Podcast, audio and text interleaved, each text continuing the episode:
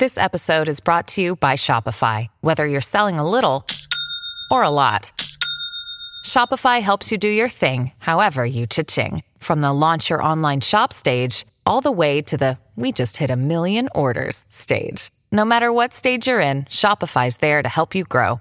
Sign up for a $1 per month trial period at shopify.com slash special offer, all lowercase. That's shopify.com slash special offer. Hi, everybody. This is Adriana Trigiani. I'm the host of You Are What You Read. I have the privilege of interviewing luminaries of our times about the books that shaped them from childhood until now. We get everybody from Sarah Jessica Parker to Kristin Hannah, Mitch Albom, Susie Essman, Craig Ferguson, Rainn Wilson, Amor Towles, you name it, they come, they share. New episodes of You Are What You Read drop every Tuesday on Apple, Spotify, or any major streaming platform wherever you listen to your podcasts. Information. I need it five minutes ago. This is a My Talk Dirt Alert, an everything entertainment update heard at the top of every hour on My Talk 1071. So, um, what's new in your world? Orianne Cevey's claims about ex-husband Phil Collins' mental health and hygiene will be struck from their ongoing lawsuit over Collins' Miami estate. The judge also ruled today that Cevey should sit for a deposition, which likely won't take place until January.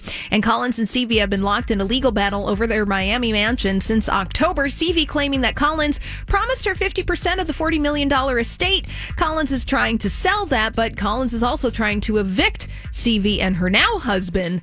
But they and they've uh, since agreed to move out in January. So it goes on. They The got drama. divorced how long ago? A long time Oh, ago. And then they got back together. I mean, Yeah, they they- have yeah. a very, very, very messy, complicated relationship. They did. Very. And in honor of Britney Spears' 39th birthday today, RCA Records has posted a previously unreleased song of Britney's called Swimming in the Stars.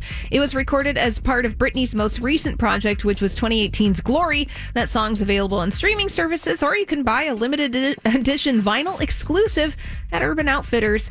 And Glory was reissued in May of this year. So happy birthday, Britney.